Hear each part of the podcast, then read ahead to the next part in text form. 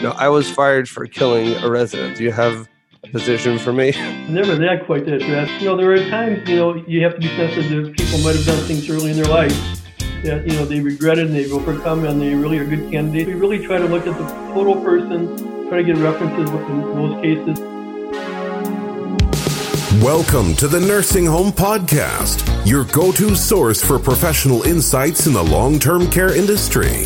Hear from leaders and experts as they share current and practical insights to help make the most of your day. I'm a long term care financial specialist. What that means is I help people plan for the inevitable. Mm-hmm. Nobody wants to think about getting old, but it's possible that someday we might need a little bit of care. Here's your host, nursing home administrator turned podcaster, Shmuel Septimus. Shmuel Septimus. Welcome to this episode of the Nursing Home Podcast.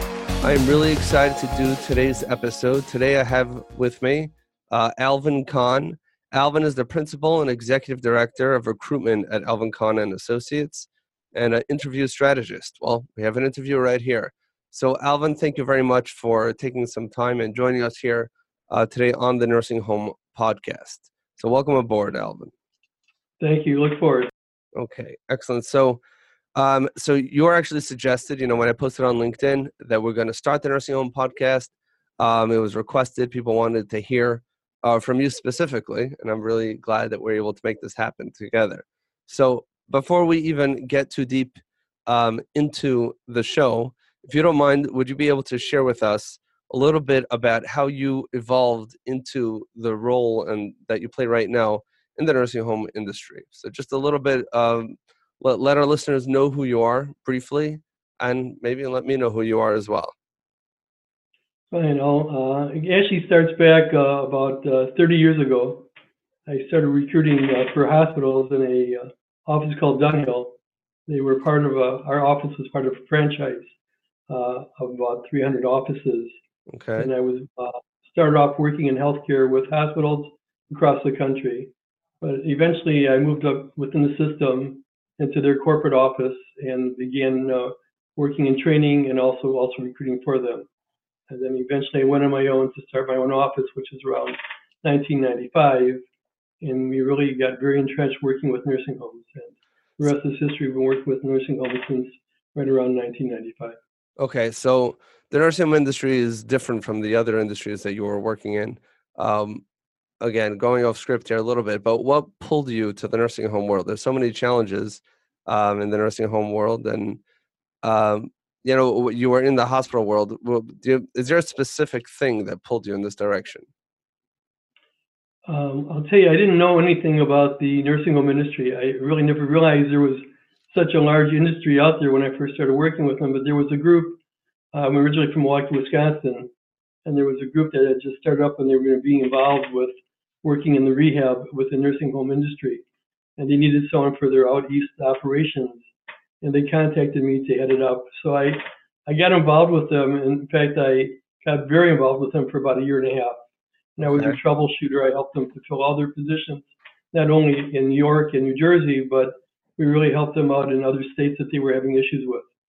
So okay. I got very entrenched, and when their company was sold, I just continued on on my own and built up many relationships with with other clients, and then again, the rest is history. Got it. Got it. That makes sense. So kind of uh, that, that's how it kind of evolved into uh, into what it is today. So as a nursing home administrator, uh, staffing is always a challenge. Um, the the most acute part of the challenge that uh, that affects, I guess, the day to day operations the most is the you know the nursing staff, the nurses and CNAs. Um, does your company deal specifically with upper level management, administrators, directors of nursing, or do you deal with um, even filling other positions? Well, we really, when it comes to nursing, we do upper level management positions. We really don't get involved with uh, nurse staffing as far as uh, the staff uh, staff part of it, but upper levels from let's say MDS people to nursing directors and assistant directors of nursing. Mm-hmm. Um, all the other positions within the within the facility, it could be administrative or staff within those areas, such as uh, social work or within uh, food service, etc. Okay, so basically, to simplify, so management level and above, uh, you would help find filling those positions, but the the line staff, the nurses, the CNAs, uh, the staff in the kitchen, all that. So that would be on the facilities to fill those positions. So now, Well- nursing home, right? Is that correct? I was going to say, really, mostly for nursing, we don't do the line staff, but for other, for our good clients, nursing is a whole nother area. It really requires a company for the line staff to really be involved in that area. But line staff within the other areas, we really help our clients out as much as we can. Okay, fair enough.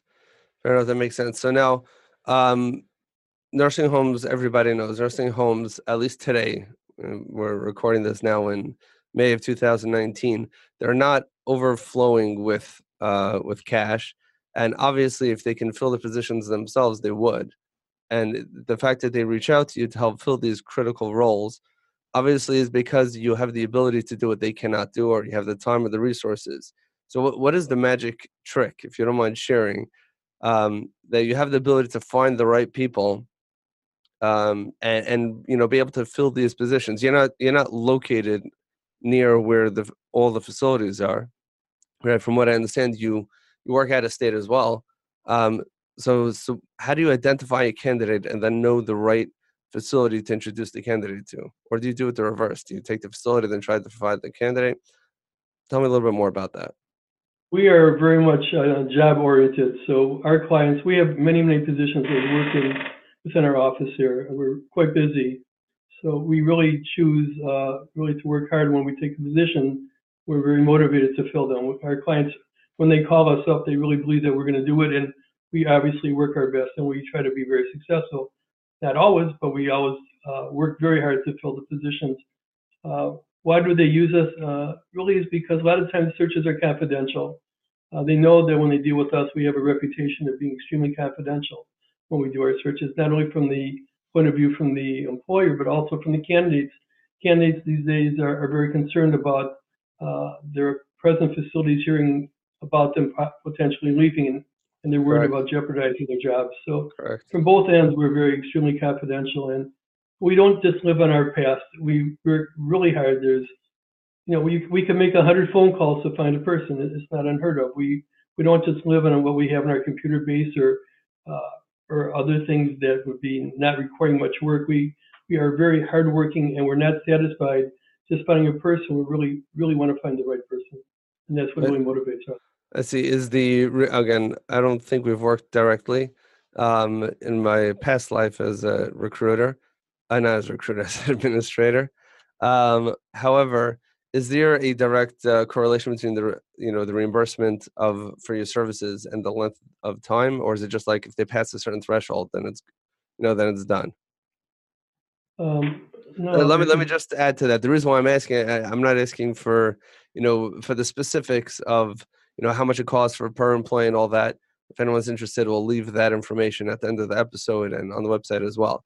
Uh, I'm just asking because how much is the is the fee for service tied to the ultimate success of the of the you know of the employee? Well, I, I would tell you just last week, I mean, we do a number, quite a number of placements in the office. We did a placement for one of our clients that was probably the lowest placement fee that we've done in a long time because he's a good client and he wanted the position filled. And we helped him out with it. It probably took as much time, if not even more, than let's say other placements. It didn't didn't stop us by trying to cut that cut the time down because of the lower placement. We just we're not motivated only by money. We're motivated by making our clients feel that they made the right decision by using us and that they have a Mhm. good person that would not have found otherwise. Okay, So just it's not, it's just not, not time based at all. Okay, fair enough. Now, uh, do you find you know, you know, um, like you mentioned, like you could go after the quick sales, so to speak, and place somebody in there, but it sounds like you've been doing this long enough that uh, when you do make the right uh, recommendation and they stay there long enough, so you know they're gonna kind of adopt you as their company whenever they need to fill these positions. Is that kind of what happens? I would say, you know, I think the companies that we've been working with for the last 15 years, and we have many clients that are still with us after all these years, they know we don't waste their time by sending over people that are just entitled doing that type of work but are not qualified. We really scrutinize resumes. We really spend a lot of time qualifying people so that when they get there, the hiring officials know that they're not just calling someone or just taking our word, but they're hopefully getting someone that would be a good potential for the Okay, because that that's an awesome point that you bring. So I've had to hire, you know, myself many, you know, even management level, I've had to search and go through tons of resumes. I've done the Indeed and sometimes Craigslist or wherever we're, you know, wherever people are looking at that point uh, for job postings. And a lot of these automated systems, you can get, as Indeed specifically, you can get, you know, six, seven, eight pages of results for very specific targeted sponsored ads. And you'll get, uh, in my experience, has been sometimes 90% garbage you know, 90% that it's not even worth op- clicking to see, you know, the resume. You know, I'm looking for, let's say, a marketing director or admissions person, and this one is a manager at Dunkin' Donuts. Oh, no, thank you. You know, to actually the percentage again, this is not uh, scientific numbers, but I found that you know maybe five or ten, maybe 15 percent are actually people who have uh, nursing home experience under their belt and are actually looking for a job. So, and even recruiters sometimes they'll, you know, if you have a company that doesn't do what you just described, you may get a little bit, uh, you know, more focused or direct targeted uh, list of resumes, but they're not people who you can, who you know where there's a mutual interest. They're interested in in the job, they're interested in the location, and you may be interested in hiring them. So that that's very definitely a, a very big piece. In other words, um, you're not just throwing a bunch of resumes at your client and seeing what sticks but when you're handing it over you know you're handing over something that has a very, very good chance of survival. I, w- I would say that uh, one of the reasons that we are successful if we define success as being in business for such a long time is because we don't do that. I mean people uh, we just had another uh, group just call us last week because they said we're very frustrated.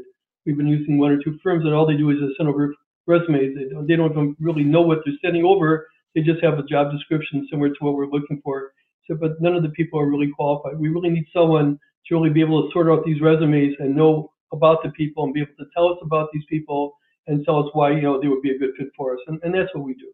We're Got just it. not into out resumes. It just doesn't work. Right. So now, getting back, so a lot of our listeners are administrators um, or other people with different roles in uh, in the nursing home uh, in the nursing home industry. So, from your perspective, do you see like any blatant almost like errors or mismanagement from the uh, from the nursing home uh, operations side. In other words you you have the ability or shall i say the luxury of seeing operations from i don't know if it's a bird's eye view or from down the block or whatever euphemism you want to insert. Is there anything that comes that comes to mind? Is like how could they really be doing this? But you know what? I'm just a recruiter. I'm going to put my nose down and just do what i do does anything jump to mind? Or the opposite oh my goodness that's so innovative and that's so uh, outstanding what a particular company does. Do you ever get like such aha moments either for good or for otherwise? Well i'll tell you i don't know if it's necessarily with clients but when we have candidates a lot of the times the candidates will tell us what when we ask them for the reason that they're looking to make a change. Sometimes they get a little bit more uh, expressive and uh, I really don't want them to go into things that really are none of my business, especially from where they're coming from. I know there's always two sides to every story, but with our clients per se, uh, I think we know them pretty well, but I don't know we, we know all the workings within their facility. But we really pick and choose our clients also, and we really know, get to know them pretty well. And I, I don't think that uh, there are any issues that we need to know about that we don't hear about them, but we really just generally are not a part of that. Okay, well, first of all, you know what they say. There's actually three sides to every story right there right, right? Right. my side your side and the truth. But um right. so but from what so this this may be valuable as well. So from you have an employee that approaches you. Well can does that happen uh, how does a uh, potential employee know to reach out to a recruiter? Is there is are you online somewhere? How would let's say i'm an administrator i'm in massachusetts and i'm looking now for another position. How, how would i know to reach out to you or any recruiter well, I, I'm sure every recruiting office has their own ways to promote themselves. Uh, Okay. you know, we've been doing it for so long that our name is out there, but for many people, they're not aware of us. we have a LinkedIn profile. Uh, we really do a lot of postings or we do advertising, and we just uh, just through word of mouth, we get many uh, candidates calling us because they've heard about us from other people that we placed to work with. The same mm-hmm. goes with nursing home uh, owners. We get a lot of referrals from uh, from owners that have told them to contact us. So we Got it. we are we are doing pretty well in that regard. Excellent. So you have marketing light, so to speak, the proactive marketing, and then the word of mouth goes even further, apparently. So, do you have uh, employees that come to you and they ask you or they share information that they shouldn't share? I think you started going down that road before. You know, I was fired for killing a resident. Do you have a position for me? Maybe not something uh, as drastic. Not never that quite that drastic, but we've had a couple. But uh, you know, there are times, you know, you have to be sensitive. People might have done things early in their life that, you know, they regretted and they've overcome and they really are good candidates. And, you know, we really try to look through everything and make sure that, you know, if they really are qualified and they're a good candidate and, you know, they've done their, their repentance or whatever it would be called, they might be very, very viable candidates. We really try to look at the total person, try to get references in those cases. And, you know, if somebody is really, truly bad, we obviously will not work with them. Right, right. No, I understand that you have to be sensitive to you tell them that. So it's uh. Okay. Uh, that that makes sense. I mean, we've had times, you know, someone comes back with a bad background check, but it happened 25 years ago. So if if you just look at it with just you know black and white, well, you know, I'm sorry, we can't we can't accept you.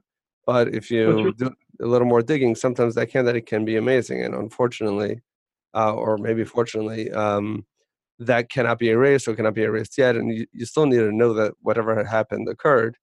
But at the same time, it, it's not always automatic. No, it's a dangerous, you know, it's a dangerous path to go down, but it is true nonetheless. But it's also important for these types of situations, and that's what we also candidates, you know, be upfront and tell everything while it's right to be told. It's not good when you're getting a job offer to start bringing out things that we should have known in the beginning. We also people to really try to trust us and be honest with us I really try to build up a relationship with candidates. It's not just being a detective. It's really getting to know them on the phone and spending time with them because I don't want to know anything at the end of the uh, process that really would impede their their being hired. we really need to be upfront, and that's one of the things that I really press when I talk to potential candidates. And do the do they respond in kind? Like, do they actually share exactly what's going on? Do you find they're still hesitant? Well, I'll tell you, when you've been recruiting for a long time, and we do it only on the phone. I very rarely meet the people that, that we place or talk to. You really get to listen to them. You listen to things that would be potentially red flags. And you really have to be a good listener. You have to be a little bit of a psychologist, social worker, and, and really work with people, understand them, to listen to what they have to say and make sure that you don't let anything go by that would be potentially something that should have been asked. Don't avoid things because you're afraid to hear them. Better to hear them and make decisions based on the truth and don't avoid it. Wow. Wow. So th- that's so interesting. That is fascinating. Is is that so? I, I didn't know that. So you're saying so you're recruiting people, you're filling positions. These are high level positions where the match between the employee and the employer and the organization and the background, the culture, all these factors are are it's so complex and so important that you get it just right. And your firm has the ability to do that just over the phone. Is that common practice? Do all recruiters do that? Or is that something unique well, to your firm? Well, there's two types of recruitment. One's a retainer and one's a contingency. Retainer firms are paid in advance to bring people in and spend a lot of time with them and and qualify them by being paid in advance. The contingency search firms, of which we are, really we don't get paid until after our person is hired and he's been there through the probationary period of time. It's next to impossible to really meet everybody because I mean we talk to so many people in, in the course of a day. So it's really important that you have the experience and the know-how to really qualify someone over the phone. And it does take a lot more experience. I see, but other recruiters um, that work, let's say, on a contingency basis, like you do, do they also work exclusively over the phone? I mean, either way is fine. I just didn't realize that. I, I would think that most contingency search firms are, are similar to us, that they would really? do it on the phone. I mean, there are times we'll meet somebody if we really feel that it's necessary or we're able to do it. But we talk to people from all over and also when people come in and, and, meet with you in person, it does take up a lot of time. Yes. And for all the potential candidates that you talk to for any given position, there would never be enough time in the day to do it. Got it. Do you ever have these types of conversations like we're having right now with a video conference?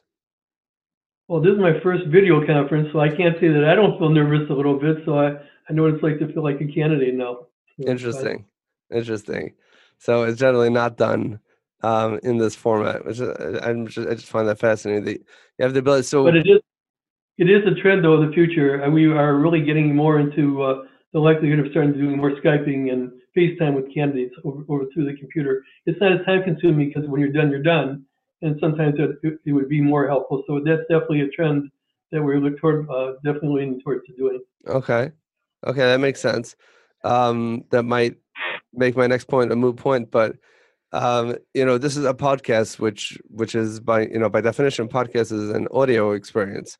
We are recording the video as well, um, but that having said that, you know, as much as we're advancing and audio is, like from the radio age, but it happened, you know, the podcast industry is exploded, has already exploded from something that was like an app on the iPhone, you know, back in 2007, 2008, you know, when when it was just starting and people are really connecting and you know people building multi-million dollar businesses just off of their podcasts and the services that they offer as you know related to it.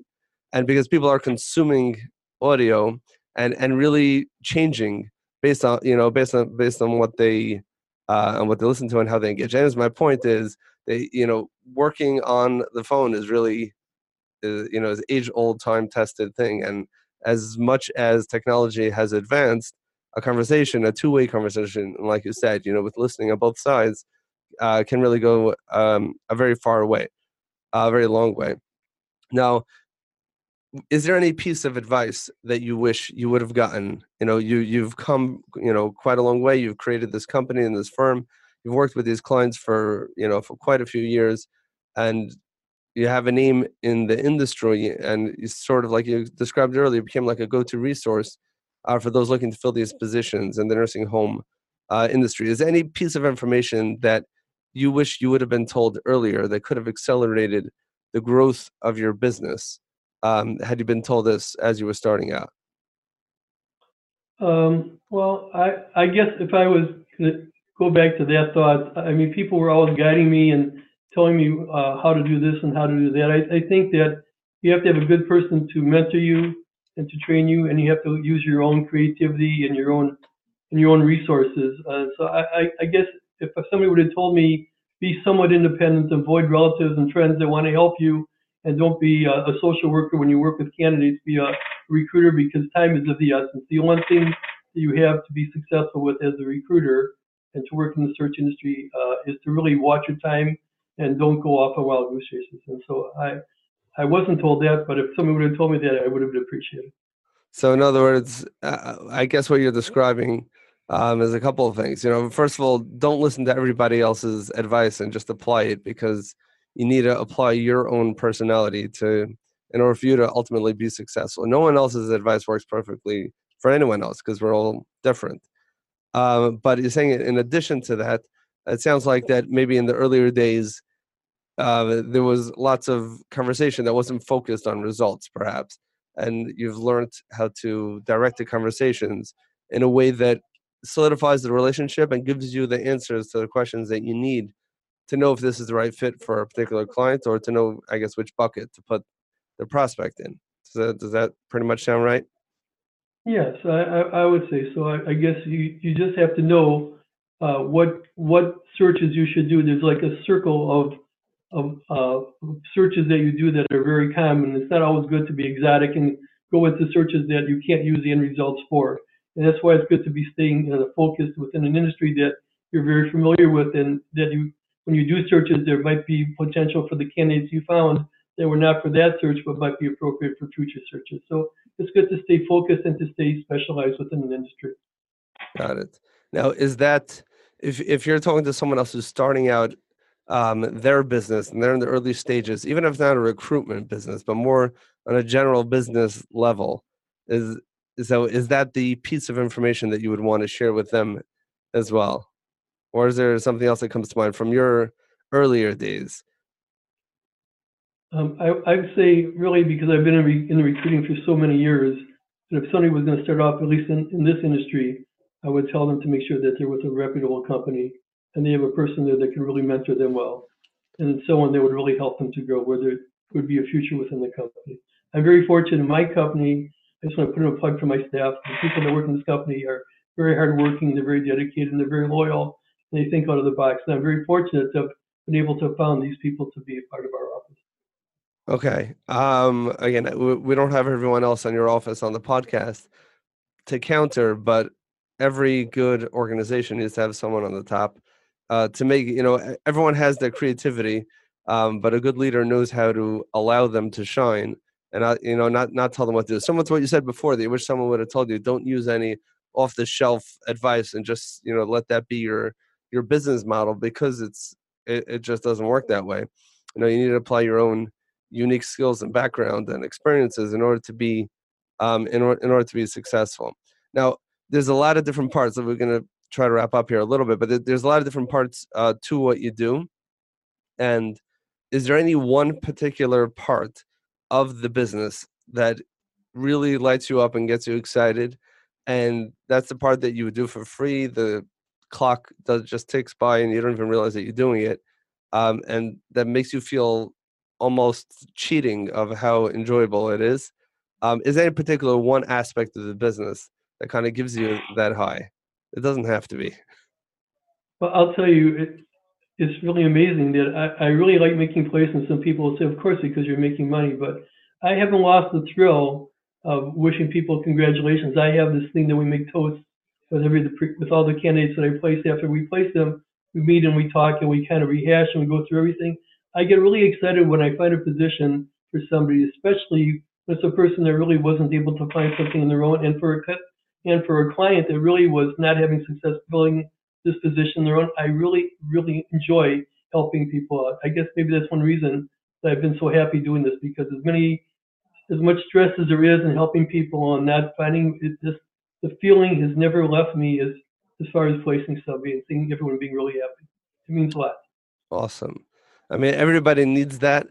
And it pains me when I hear this goes back to my other podcast, the Love Your Nine to Five show, where it pains me to hear when people are stuck um, in a business sometimes that they created themselves, but they really don't um, enjoy it. And ultimately, those are the people that many times are not successful because if you're not loving what you're doing, it's not it's not going to work. And I'm, and I'm glad that you still get that that high, so to speak. Not so to speak, you do get that high uh, you know, when you actually make that placement. Well, thank you very much, uh, Alvin, for coming on the Nursing Home Podcast. Really appreciate you taking some time out of your busy schedule for uh, to record this episode together. If there's any one piece of parting advice, I'm going to put you on the spot here a little bit. Uh, if there's any one piece of parting advice that you would give to a facility or a potential candidate that would increase their chances of either for the facility finding the right candidate or for the candidate finding the right facility. Um, is there any one piece of advice that you would give them? Well, That's kind of kind of like a loaded question to answer. I, I guess the most important thing is the person really has to know what they want, and they really have to know where they're going to. And people should, people should do their research uh, for the facility that they're applying to. And if they really feel that this is a position that they would like to go for, they should really do research on the facility to make sure it's the right fit. And the facility should also do their checking at the appropriate time uh, after they interview the person, not before. We don't want to get anybody's job uh, potentially jeopardized by someone hearing about it. But everyone should do their checking and they should do their research and, and really take it seriously. Okay, no, that definitely makes sense. Um, okay, perfect. Thank you so much, Alvin, for coming on the show. I really appreciate it. And um, where is the best place if people want to learn more about you or your services? Is any one place? Uh, what's your website and um, where can we send them? So alvinkahn.com is our website, and we have a presence on LinkedIn. The name of the company is called Alvin Kahn and Associates, and uh, they can okay. find us if they'd like. Okay, excellent. Thank you so so much for your time. I really appreciate it, and I can't wait for to share this with our listeners. You shared quite a perspective on the industry um, which which many people may not even uh, realize that unique perspective. Thank you so much. Thank you very much. I really appreciate it. It was definitely enlightening.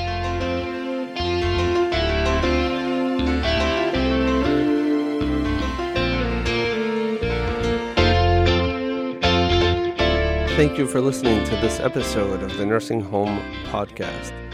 Be sure to head on over to iTunes and check out the Nursing Home podcast and subscribe to the show. This will ensure that you never miss another episode and you always are up to date on what's going on in the nursing home industry. If you leave us a review for the Nursing Home Podcast, our promise to you is to send you out something special uh, to your home for taking the effort to do so. So uh, take a screenshot of the review once you do it. Share it on Twitter with at Shmuel Sepp. That's at S H M U E L S E P. When I see that, we will connect and send you something special.